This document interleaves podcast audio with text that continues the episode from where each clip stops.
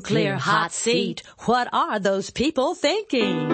Nuclear hot seat. What have those boys been drinking? Nuclear hot seat. The corium is sinking. Our time to act is shrinking, but our activists are linking.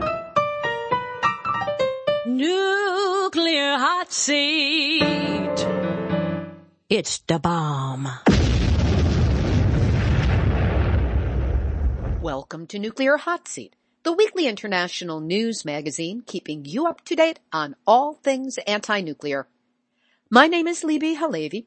I'm the producer and host, as well as a survivor of the nuclear accident at Three Mile Island from just one mile away. So I know what can happen when the nuclear so-called experts get it wrong. This week, we get to hear two interviews on how Entergy, the nuclear industry's slumlord has taken it on the chin in just a little over a week. We hear from Beyond Nuclear's Kevin Kamps, who tells us about how a coalition of environmental groups has intervened against Entergy Nuclear's attempt to get the NRC, the Nuclear Regulatory Commission, to roll back safety requirements at its Palisades reactor on the shores of Lake Michigan. Then we check in with Vermont's Leslie Sullivan Sachs of Safe and Green campaign regarding the long desired and recently announced shutdown of Vermont Yankee this month. Huzzah! Plus, we'll have the ever popular features, Numbnuts of the Week, Activist Shout Out, a chance to kvel to Jon Stewart, and more nuclear information than Mitch McConnell will ever admit even exists. All of it coming up in just a few moments. Today is Tuesday, December 9, 2014, and here is the week's anti-nuclear news. Starting off in the United States this week, where the state of New Mexico has fined the U.S. Energy Department more than $54 million over accidents at the WIPP site, Waste Isolation Pilot Plant near Carlsbad, which is the country's only underground repository for nuclear waste. At least it was until this accident shut it down. The fines, which state officials announced on Saturday morning, December 6th, stem from the February 5th underground fire and then the Valentine's Day, February 14 radiation leak at WIPP. 22 workers at the site tested positive for internal contamination by radionuclides following the accidents.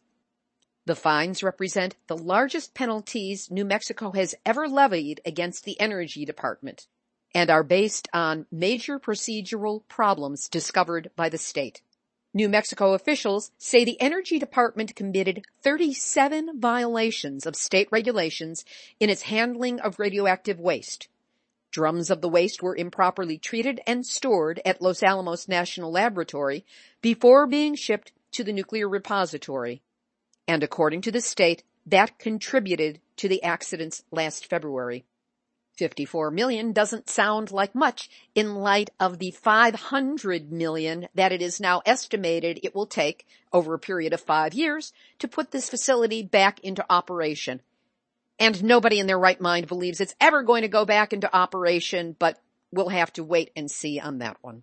New disinformation about the accident comes from a guest column in the Albuquerque Journal by one Harish C. Sharma a retired engineer who confuses the issue about the kitty litter that was used in the drums by Los Alamos. He uses the phrase kitty litter slash zeolite clay and says that this may have been the cause of the fire and release of radiation. However, the kitty litter that was used was wheat based. It was organic. Zeolite clay is inert and actually has been used to mitigate against radiation leaks, most specifically at Chernobyl, where it was dumped on the radioactive remains of that reactor before the first sarcophagus was built and also baked into cookies that was given to children on the ground in the area so that they would have it in their bodies to help fix and remove radiation from their bodies. And who knew that Robert Redford or at least the filmmakers he worked with, had ESP and precognition because in the film from 1989 entitled The WIPP Trail, Robert Redford's narration says in part, We now know that 40% of the WIPP hazardous waste is combustible, thus posing a more serious and immediate problem. He later says, the worst case scenario would be if a fire occurs within a breach of containment. The wind would then carry plutonium particles through the atmosphere, traveling considerable distances. Which, according to watchdogs around WIPP, is exactly what happened. But don't think you're going to see your tax dollars cleaning this stuff up anytime soon because the U.S. government recently argued in court filings that the state of Washington's request for $18 billion over 14 years to clean up the Hanford site should be rejected based on expense. It's not too expensive to make the mess. In Hanford's case, dating back to the Manhattan Project, and here is the best nugget buried in this story. The U.S. Department of Justice said in a court filing on Friday, December 5th, that the cost of the state's, Washington state's proposal for a hastened cleanup of the Hanford nuclear reservation would cast into doubt other nuclear projects funded by the Department of Energy. Yeah. In other words, hold their feet to the fire to clean up the mess they made and show how much it's going to cost and oops, it's entirely possible that other nuclear projects won't get funded. By the way, Hanford is located along the Columbia River in south central Washington and is the site of 177 massive underground nuclear storage tanks. This makes it the largest collection of nuclear waste in the U.S or as the Hanford watchdog group Heart of America Northwest calls it, the most contaminated site in the Western Hemisphere. Boys, boys, didn't your mother ever tell you don't start what you can't finish? And you're not going anywhere until you clean up your room. Or the Western Hemisphere. In Wyoming, six workers at a uranium mine inhaled that radioactive element while cleaning up a spill inside a processing building over a year ago on November 28th of 2013 at the Lost Creek in situ uranium mine. The workers' urine tested positive for uranium at close to seven times the federal agency's permissible level. The NRC's limit is 15 micrograms per liter, but the workers' urine afterwards tested between 24 and 102.5 micrograms per liter. Mine operator Ur Energy's president, Wayne Heili, said the employees involved in the cleanup had no ill effects and their exposure remained well below the maximum possible annual limit. Dude, the effects take anywhere from 3 to 15 years to begin to show up and then continue to be dangerous for the rest of their lives. But did the NRC cite Ur Energy for the spill or worker exposure? No.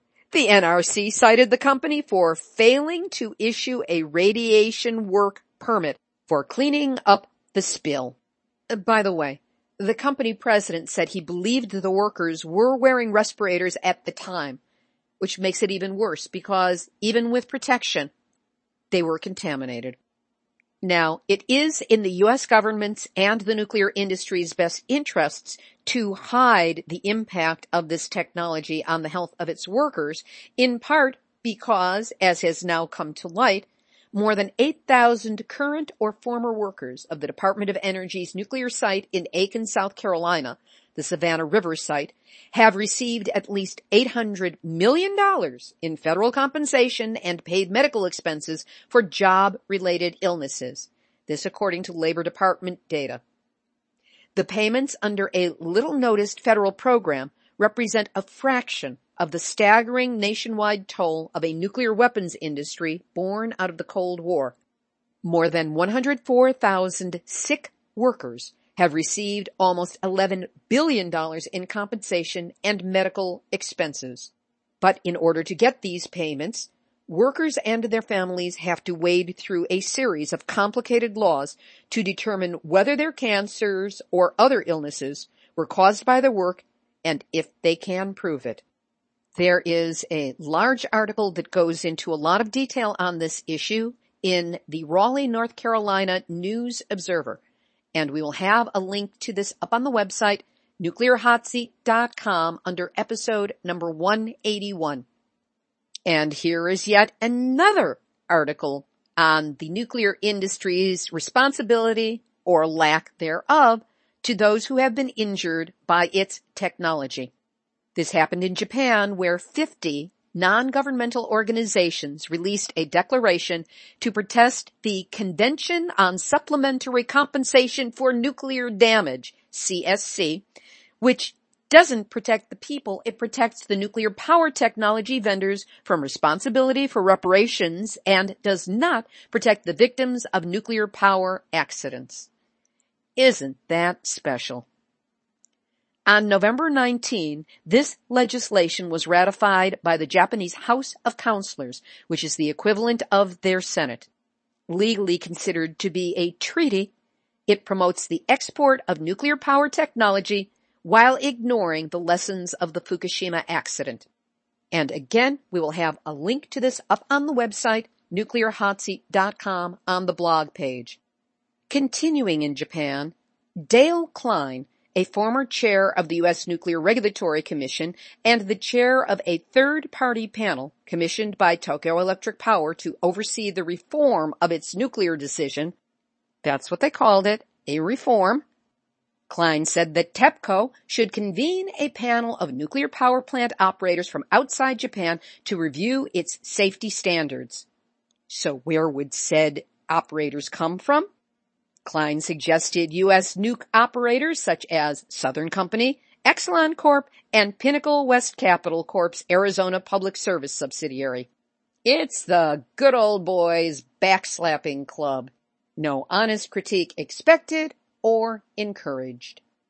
And now it is time for Nuclear Hot Seat, Nuclear Hot Seat, Nuclear Hot Seat, numbnuts out a week. Well, it's double numbnuts this week, two for the price of one. The Foreign Correspondents Club of Japan on December 23rd hosted one Wade Allison, who has the really impressive title of Emeritus Professor of Physics at Oxford University, but who proved to be a living, if only barely, example of exactly what brought the British Empire down in an incoherent, rambling, stumbling, muttering, pause-laden discourse, this bespoke suited remnant of the British Raj proceeded to tell all of us that we were silly, do you hear me? Silly to be afraid of radiation and that Fukushima was no big thing and we should all bring our children around to nuclear reactors for a fun time with mom and dad. At another point he said, Here in Japan, people go to onsen, meaning hot springs, and enjoy the effects of radioactive contamination of the groundwater. Everybody's very happy to do that. That's what they do on holiday. And then at one point he actually said, Triple meltdown? Where did you get those words from? Hollywood? What do you mean by a triple meltdown? So what? I'm telling you, so nothing very much. Triple meltdown, well so what? It wasn't a tragedy. Now, one might suspect Alzheimer's, or alcohol, or maybe drug interactions, or just a bad case of lizard-brained sociopathy behind anyone being able to say that as though it were the God's honest truth and how dare you not take him as the ultimate authority on all things radiation. Okay, so maybe the guy's on the far side of sanity, and maybe it's not appropriate to make fun of the mentally ill. However, this guy was presenting to a room full of international journalists at the Foreign Correspondents Club of Japan. Did you not vet this guy? I contacted the FCCJ and they said that in order to get a proposal accepted by them, it has to be sent to the Professional Activities Committee which consists of members of the club who are all international journalists. If they think it has a news peg or is newsworthy, they'll provide the room. They will make all of the arrangements. And they warned me that generally 50% of all proposals have been turned down. So why in the world was this dinosaur accepted? The old fart was so over the edge and so incoherent that to call him a numbnuts would be a compliment. But Foreign Correspondents Club of Japan, why did you not do a better job of finding out who this person really was in advance before you gave over your precious time and space and attention to such a vile, lying, topic. And that's why this week, Foreign Correspondents Club of Japan, and most specifically, the members of your Professional Activities Committee, you are Nuclear Hot Seat, numbnuts of the week. And in case anybody is confused about what's actually happening with radiation up at Fukushima Daiichi, according to TEPCO itself, their most recent report on strontium-90 concentration in an underground observation hole, which was taken on October 2nd of this year, reports that while TEPCO's permissible limits for water discharge of strontium-90 is 10 becquerels per liter, the actual amount in the sample? 990,000 becquerels per liter. That's 99,000 times higher than what's permissible. And even that's too high. By the time you hear this episode of Nuclear Hot Seat, the Japan Secrets Act implementation will have begun, and we do not yet know what that impact will be. However, looking internationally, the new United Kingdom Secrets Act has already been implemented. That started on April 2nd, 2014. Surprised? I certainly was when I learned about it. And here's the worst part. Nuclear information considered secret by the British government will be retroactively punished. Will the Japanese who disseminate health and nuclear information also be retroactively punished by their new Secrets Act? We will be tracking both of these very closely. In Ukraine, there either was or was not a nuclear accident that did or did not pose a major risk. The story first hit on December 3rd that Unit 3 of the Zaporizhia nuclear power plant tripped on November 28th. Because of the time lag between the accident and the report, a firestorm resulted in international media that took on apocalyptic proportions.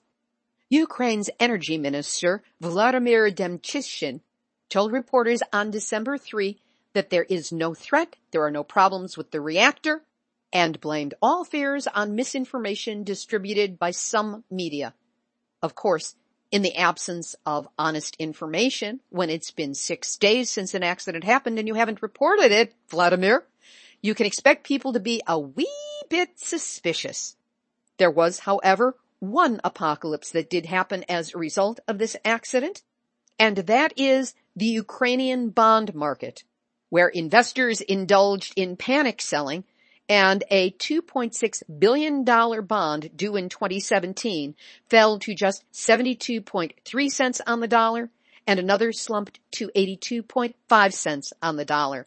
Both of them record lows. If they'd let us know in a timely manner, it might not have been that bad. German public television broadcaster SWR has uncovered plutonium waste being dumped into the ocean through miles of underwater pipes. The dumping of nuclear waste in the sea was banned worldwide in 1993. Yet the nuclear industry has come with other ways. They're so clever.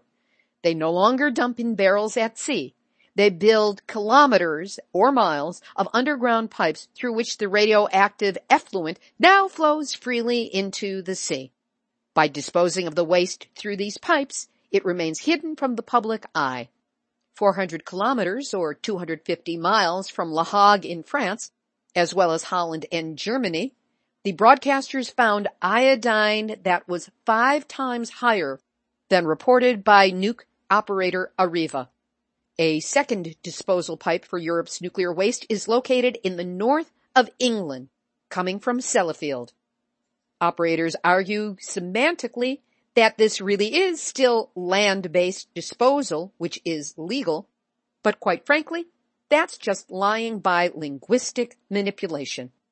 Plutonium can be found on a daily basis left lying on the beach and has been found at levels up to 10 times higher than the permissible limit, which of course is too high to begin with. Finally, Luc Oursel, the president and CEO of Areva, the French nuclear company, has passed away. He left Areva on October 20th for health reasons, saying, I must now fight a personal battle against the illness. No word of what that illness was. Might it be that the nuclear operator doesn't want to know that its CEO died, perhaps of cancer? How embarrassing would that be? We'll have our featured interviews in just a moment, but first, tis the season for all of you to be hit up and ask for donations to all the different groups that you believe in and trust and want to support. Nuclear Hot Seat needs your support as well.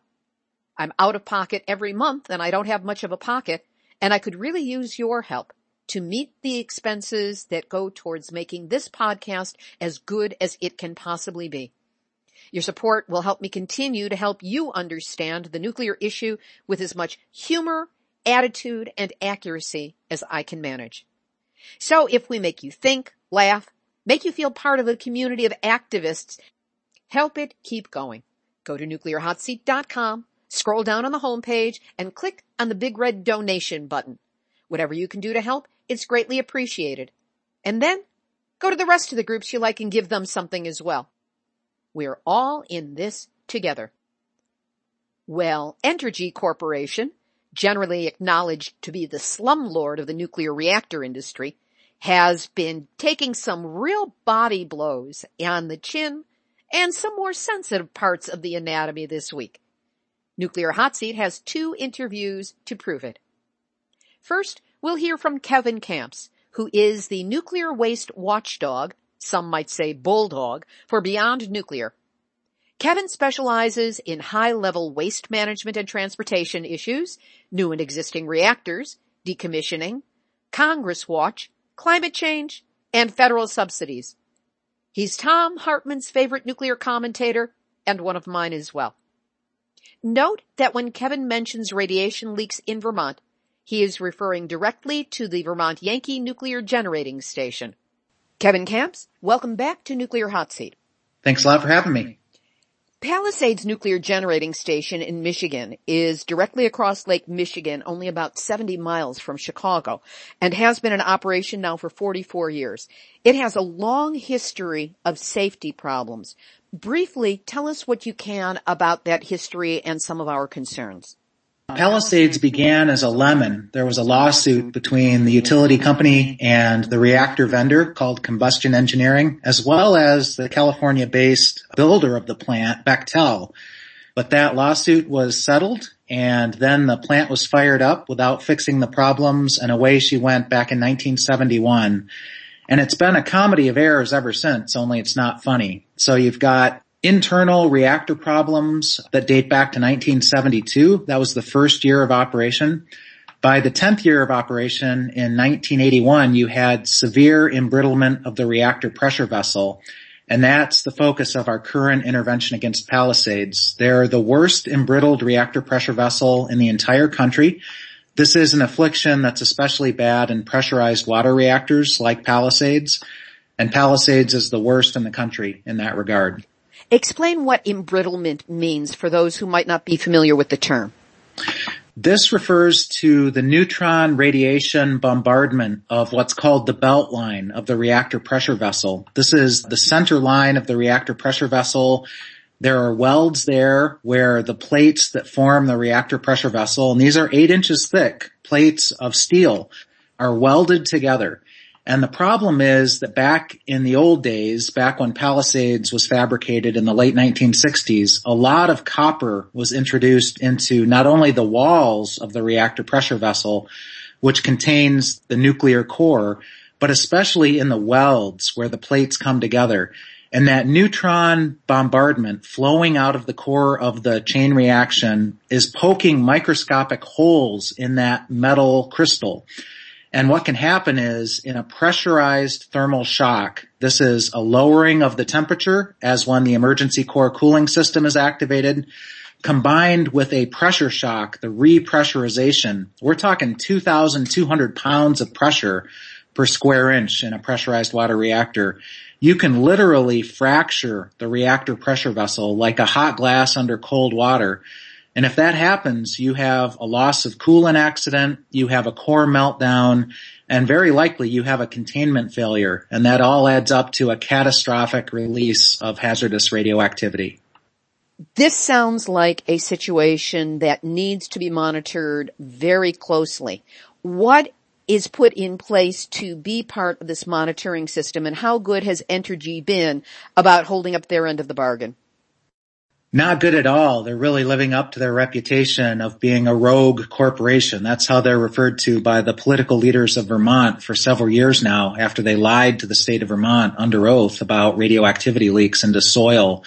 When Entergy purchased Palisades from the previous owner, Consumers Energy, back in 2007, it was with the implicit understanding that Entergy would fix the severe problems at Palisades, including embrittlement of the reactor pressure vessel.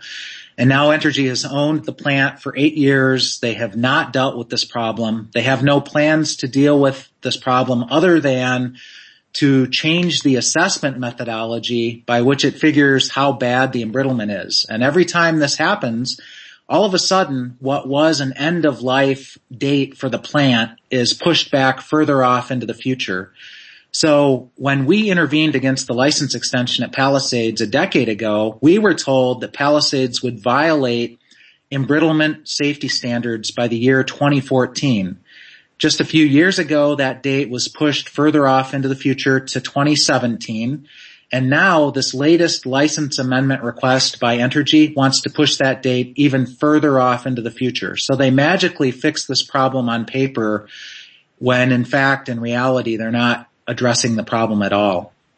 There seems to be something called coupons, which are pieces of metal that were intentionally placed in the reactor pressure vessel with welds on them so that they could be pulled out at a later date and tested to find out what the status of the embrittlement is. How good has Entergy been about testing these coupons as they're called and what's wrong with their logic? They have gone without tests that were supposed to be carried out after they took ownership of the plant. So there was a test scheduled for 2007. That's right when Entergy took over the plant and they simply postponed that test. Not for a short period of time either, until 2019. And so the last test that was actually done on one of these capsules or coupons at Palisades was way back in 2003 by the previous owner, Consumers Energy. And so if Entergy sticks to this very lax schedule, that means that 16 years will have elapsed between 2003 and 2019. And so they have no handle whatsoever on the actual physical reality of how bad the embrittlement is. Instead, they're relying on estimations, extrapolations, mathematical calculations. It's really a form of pencil whipping and they have no idea what the actual physical status is.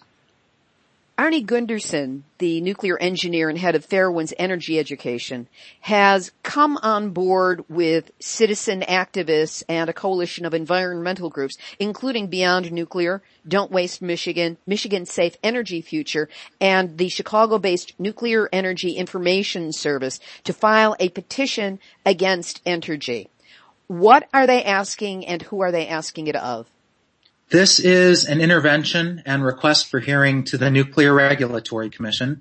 And what our coalition of environmental groups and concerned local residents is seeking is a full adjudicatory proceeding, a full hearing in the light of day, so that our expert, Arnie Gundersen, can go over the documents and can go over the evidence and we can, in the light of day, expose what has been a game that's been played for years and decades at Palisades where this problem is pencil whipped away and basic tenets of science are out the window. Things like physical data upon which to base your estimates and your extrapolations. So that's what we're calling for as a hearing. And in that regard, it's very similar to what happened at San Onofre in Southern California, where Friends of the Earth with Arnie Gundersen as their expert and other experts demanded a full public hearing about the flawed steam generator replacement at San Onofre. So what we're doing here is demanding a, uh, a public hearing. I was at many of those hearings where we were demanding a fully adjudicated hearing and actually repeated that phrase consistently. Every speaker repeated that phrase so that it could not be missed either by the NRC, the people in the audience, or the members of the media who were there. What do you feel are the chances here of getting that kind of a hearing? Well, we feel very lucky to have Arnie Gundersen on our team. We also have a very talented attorney from Toledo named Terry Lodge, who's a mm-hmm. long-time uh, nuclear watchdog in the Midwest. He's terrific. Uh, yes, and he's our attorney in different proceedings for, uh, you know, full disclosure here. Davis-Besse license extension, Fermi 2 license extension, Fermi 3 proposed new reactor in Michigan. So this is going to be our fourth intervention as a coalition in what I lovingly refer to as the radioactive rust belt because I'm from there. I can get away with that. So we're very hopeful. We've been waiting a decade for an opportunity like this at Palisades. I think Entergy figured it was going to get away with this, that we were asleep at the wheel, but we're actually very vigilant at Palisades because it had such a bad run in 2011, just after Fukushima, 2012. They actually had an incident at Palisades. It was uh, September 25th of 2011 where an electrician was nearly electrocuted. Half the power to the control room was lost.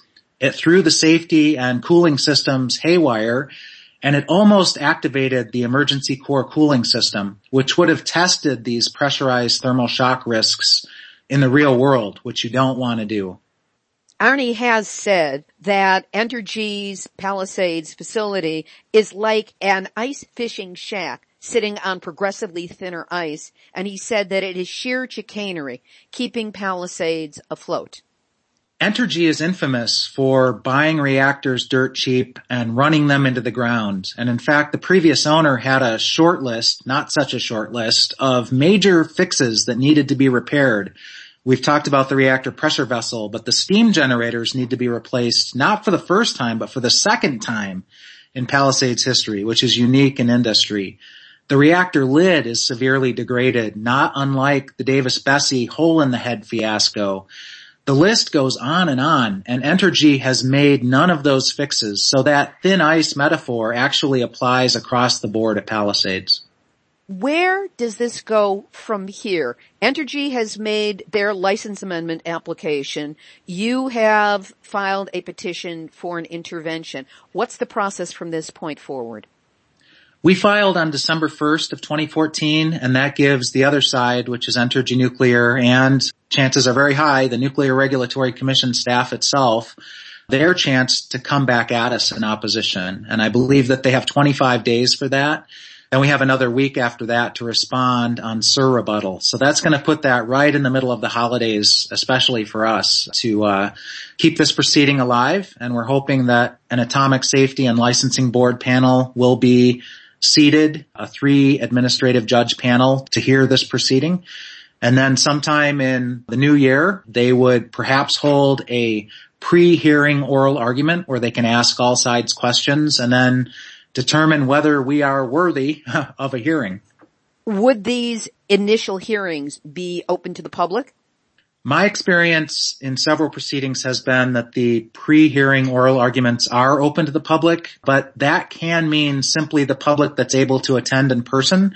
Sometimes the licensing board panels are of that school, which is unfortunate because of course people over a broad area are interested in this.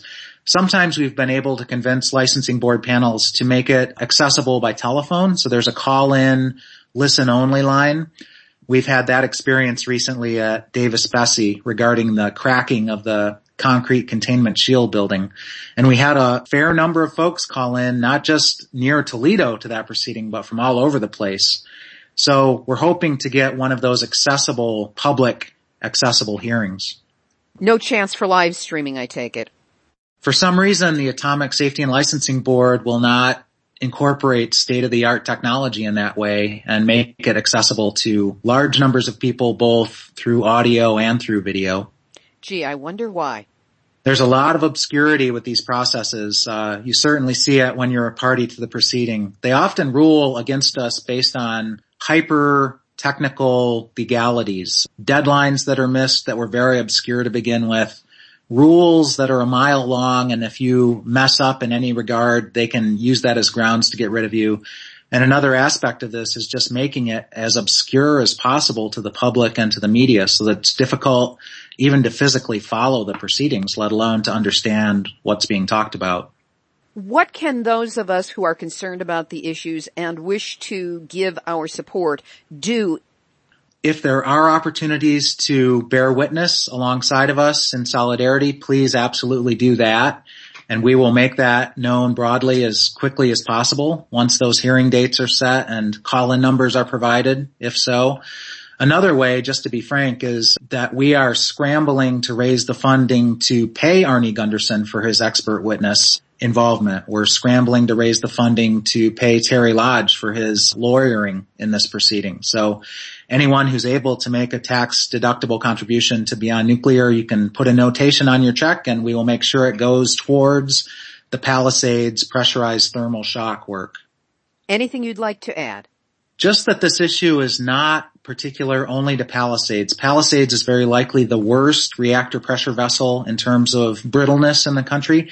But this is an issue for all pressurized water reactors and it's really kind of a race towards the cliff edge You've got reactors like Diablo Canyon that have serious embrittlement problems. You've got reactors across the country, pressurized water reactors that are at risk of pressurized thermal shock, which is an accident sequence that has no contingency. Once you lose the reactor pressure vessel, once you have a crack in it, the cooling water, which is in liquid form, will turn to steam, will escape the reactor pressure vessel, will leave the nuclear core uncovered, and when you're at 100% power, that core is going to melt down right away. There is no contingency other than the containment structure. And if the meltdown is bad enough, that's going to burn its way right through the foundations of the containment, like we've seen at Fukushima Daiichi. So this is a very serious issue that's been on the radar screen at the NRC for decades, and yet they continue to weaken the regulations. Could you get me a list of the pressurized water reactors in the U.S. so I can use that in my follow-up on this? Yeah, I sure can. There's a total of 69. It's the majority of reactors in the country. Wow. Any further thoughts?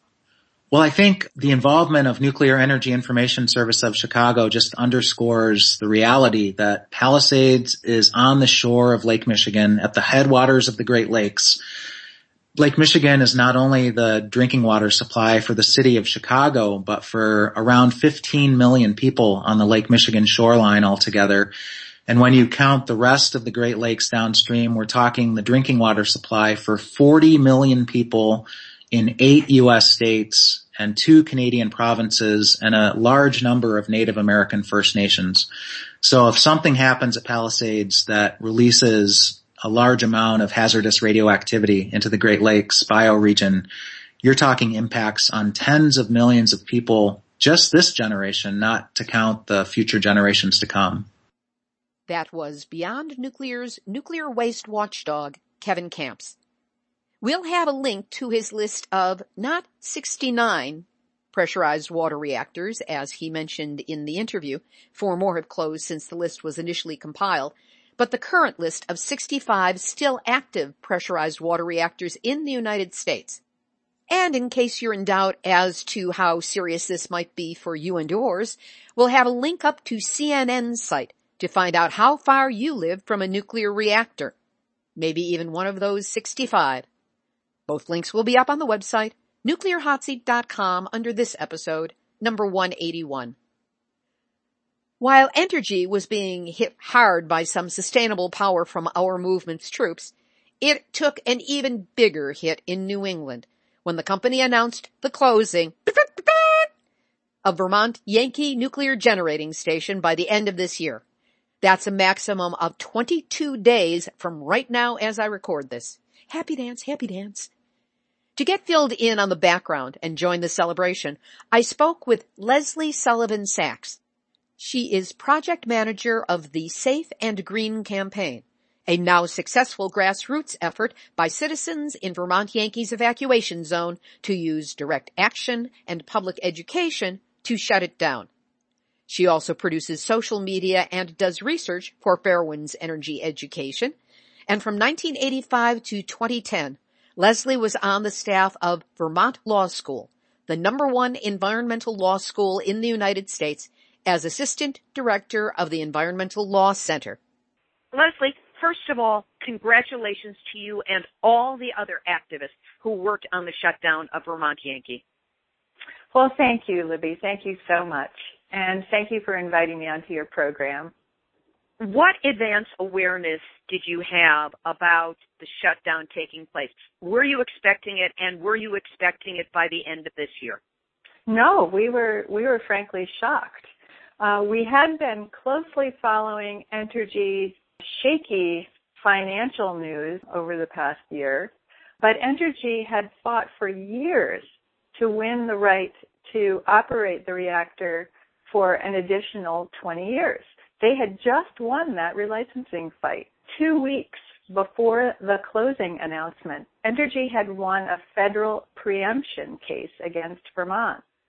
The court said that Vermont legislators had overstepped their authority in trying to have limited, non-safety related powers over the future operation of Vermont Yankee. That was just two weeks before the announcement. So we were quite surprised. What was the reason that Entergy gave for this unexpected and very early shutdown? They said that it had to do with competition from natural gas and other financial reasons they had been unable to get any power purchase agreements from utilities in Vermont. So they were kind of left holding the bag there and they said that it was only for financial reasons. The refusal of the utilities to purchase power from Vermont Yankee, was that something that was orchestrated and promoted by the activists? Or was this something that happened in an organic way out of the needs and the decisions of the utilities? Oh, they saw the writing on the wall. They saw how difficult it was for Entergy to get this relicense for 20 years. You know, we had town meeting votes where all but the hometown voted to shut down Vermont Yankee. We elected a governor who said he wanted to shut down Vermont Yankee the utility companies saw what was coming and they were uncertain as to whether they would be able to get power from Vermont Yankee at all. Entergy was unable to make any power purchase agreements with any of the utilities. They were not offering a price, but the utilities would agree to. At the very last minute, the night before a historic vote by the Vermont Senate they sent their guys up from New Orleans to offer what they thought was a really good deal. But what the state of Vermont clearly thought was a bribe. And when you say this historic vote, when did it take place and what did it consist of? The historic vote was in February of 2010. It followed a walk by activists from Brattleboro, Vermont, 126 miles to the State House in Montpelier in January in Vermont. All the while, the activists were marching. Tritium was leaking from the plant. It was quite fortuitous. Luck was on our side. In a manner of speaking, in terms of influencing public policy, they luck was on our side. It was certainly not lucky that we had tritium leaking, but the timing was really interesting. In February 26 to 4, Essentially, the short story is not to renew the license for Vermont Yankee. It was a historic day. There was a blizzard the day that the Senate vote was going to take place, and people drove four hours through a blizzard to fill the Senate to overflowing. And we listened all day as one after another the senators stood and made their arguments for and against Vermont Yankee. And um, after many, many hours of debate, the Senate voted 26 to 4 not to renew the license of Vermont Yankee. They essentially were giving advice to our Public Utility Commission here in Vermont. With the license not being renewed, when would the current license run out? Well, there's two licenses we're talking about here. The Nuclear Regulatory Commission, of course, has its licensing process. And two weeks after Fukushima, they approved the license extension for 20 years for Vermont Yankee. Two weeks after Fukushima. Vermont Yankee is the same reactor as the ones in Fukushima. It's a boiling water reactor. It's from the same time period, built by the same company. It was shocking two weeks afterwards. Then our limited powers that the state has to give its thumbs up based on economic need and reliability and that kind of thing. And consistently, what the owners have done over the years is say, we'll throw some extra money at you for things such as clean energy development as a kind of swap. But a state has no say over safety. And when the Senate voted 26 to 4, they voted on a bill that didn't have anything to do with safety. But Entergy dragged the state of Vermont into court saying that even though the bill didn't say anything about safety, the intention really was to shut it down for safety reasons. How important was Governor Shumlin's support to this shutdown? Oh, it was very important his predecessor had been very cozy with Entergy and very supportive of Vermont Yankee. Governor Shumlin ran on a shut it down platform and he stayed consistent with that platform after the election. He was in the Senate when they voted to shut it down and then after that term, his Senate term was up, he ran for election and won as we know from our experiences post shutdown of San Onofre here in Southern California, the work is not over. What is the next area of concern that is going to be addressed by the activists in Vermont regarding Vermont Yankee? There's all that waste. As you probably know, Libbe, the NRC is pretty much given up responsibility to the waste and left it all for we, the host, to safeguard. We have no faith that a repository or a solution is going to be found for this stuff, and we're assuming that they will leave it on our lands here on the banks of the Connecticut River. And so we now have to act as its guardians. We have to advocate for the best storage possible. Europe and Japan use far superior storage systems than we do in the U.S.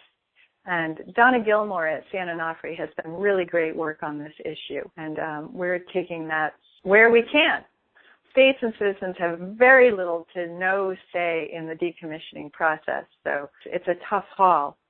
The other thing that we're concerned about is the emergency planning zone. 16 months after the closure, Entergy plans to release any responsibility for emergency planning beyond the gates of the reactor itself. And we just think that's crazy. They're going to be moving fuel from the spent fuel pool into dry cask storage. That's a very dangerous operation. And we deserve to be protected while that is going on.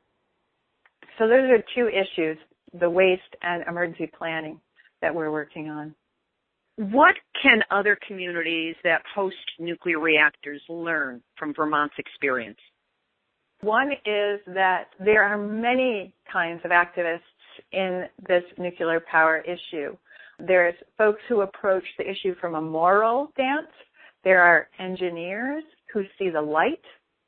There are legal eagles and policymakers who understand how regulations work. And there's just plain folks who live in the shadow of the reactor. There's people who perform street theater. There are monks who lead walks. There are all kinds of activists. And we need to be open and supportive of each other and understand that there's no silver bullet. It takes everything we can to throw at this industry. Public education and direct action, working with your legislators, legal intervention. You got to do it all. One thing that we did that, that was difficult but worked very well is that less than a year before the relicensing was up, we formed an alliance of all the different groups working on Vermont Yankee. And because we had been involved for 40 years in activism to shut this down, you know, we had a little history to get over at some spots. But boy, were we powerful when we came out of it. We had action after action after action after action leading up to these big dates and anniversary dates, and that was very effective. We've been following Vermont Yankee very closely on nuclear hot seat, and I have to say the spirit of the activism, the affinity group of the women who were all 60 and over, the use of props, the use of laugh track buttons, the number of times that 92 year old Frances got herself arrested, all of that kept the issue very visible in front of people and allowed further actions to take place. With all the effort of all the people in this alliance who have worked for so long to make it happen, what in the world are you people doing to celebrate? well, we've already had two parties. we had actually planned to have an exhibit of beautiful photographs of 40 years of Vermont Yankee activism. And that was already promoted out in the newspapers and everything. And then they announced the closing. So that event turned into a love fest. It was just phenomenal. And then we had a party last November that was a blast, and we've planned another one for this coming January. Yankee Unplugged. Nuclear Free New Year. Well, if we can possibly tag into that for Nuclear Hot Seat and get some of the ecstatic celebratory voices on, I would love to share with people so we can all take part in this massive success because we're now going to be down as of the end of this year from 100 to 99. Absolutely. We are at a tipping point and we can push it right over the edge. Anything you would like to add at this time? I guess the only thing I would say is that we are inviting everyone working on extreme energy in the Northeast to come to our party in January. We're also fighting gas pipelines on our lands in Massachusetts and in Vermont and in New Hampshire and in Maine. This is not a movement isolated in itself. We have many, many comrades out there and we all need to celebrate this victory together. That was Leslie Sullivan Sachs of Safe and Green campaign, one of the successful participants in the 40 year battle to shut down Vermont Yankee Nuclear Generating Station. Activist shout out. Well, all of you guys who participated in each of those energy actions, brava, brava. And my thanks to Gail Snyder of NEIS in Chicago for her help in pulling together the Palisades part of the story. Jon Stewart. Hey, Samantha Bee really knocked it out of the park with her December 3 report on the fracking company that painted its drill bits pink and tried to get in tight with the Susan B. Komen race for the cure people. Sam didn't buy it and neither did we. However, she made the nuke frack connection brilliantly and did so only one day after Nuclear Hot Seat did the same thing during Numbnuts of the Week. Similar minds, Jon. Similar minds. So isn't it time you got this mind directly involved with your show? Meanwhile, I took a great screenshot from Sam Bee's report and it's up on the website under this episode number 181. And Jon, lots of other great stories of nuclear stupidity out there. So let's plan on getting together to get some more of those stories out on your show in the new year, okay? Here's today's final thought.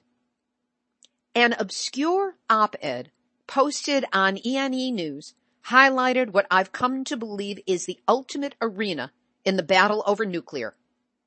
Radiation. Our understanding of what it is, what it actually does, and how long its effects last. On December 4, the Daily Star, which bills itself as Bangladesh's leading English newspaper, published an op-ed piece by Dr. Kumrul Haider, chair of the Department of Physics at New York's Fordham University. In it he wrote, in part, the fraternity of nuclear scientists create the impression their extremely risky projects have been carefully thought out in every detail and are inspired by the spirit of greatest responsibility. A large section of the scientific community believes that by building nuclear power plants in populated areas, the whole world becomes an experimental laboratory with human beings as guinea pigs. The basic difference between nuclear and other industrial accidents lies in the long-range repercussions. One could forget about the havoc wrought, for example, by the explosion of a gas pipeline or the breaching of a dam. But an accident in a nuclear power plant, such as a reactor getting out of control, is capable of doing more than immediate harm. Examples of the deadly long-term effects of a nuclear accident are Chernobyl and Fukushima, which will linger on for ages to haunt future generations. Among the survivors, there will be many cases of permanent sterility, increase of genetic mutation in our progenies, and a shortened lifespan as a result of cancer and other radiogenic diseases. It is irresponsible and misleading to suppress the consequences of radiation. Attempts are made to blind the people by equating nuclear accidents with more familiar hazards, an unlimited risk falsely portrayed as a limited one and glossed over in a manner that is not only unconscionable, but also unpardonable. The far-reaching consequences of lethal radiation are overly simplified. In the post-Chernobyl, post-Fukushima era, these do not hold water.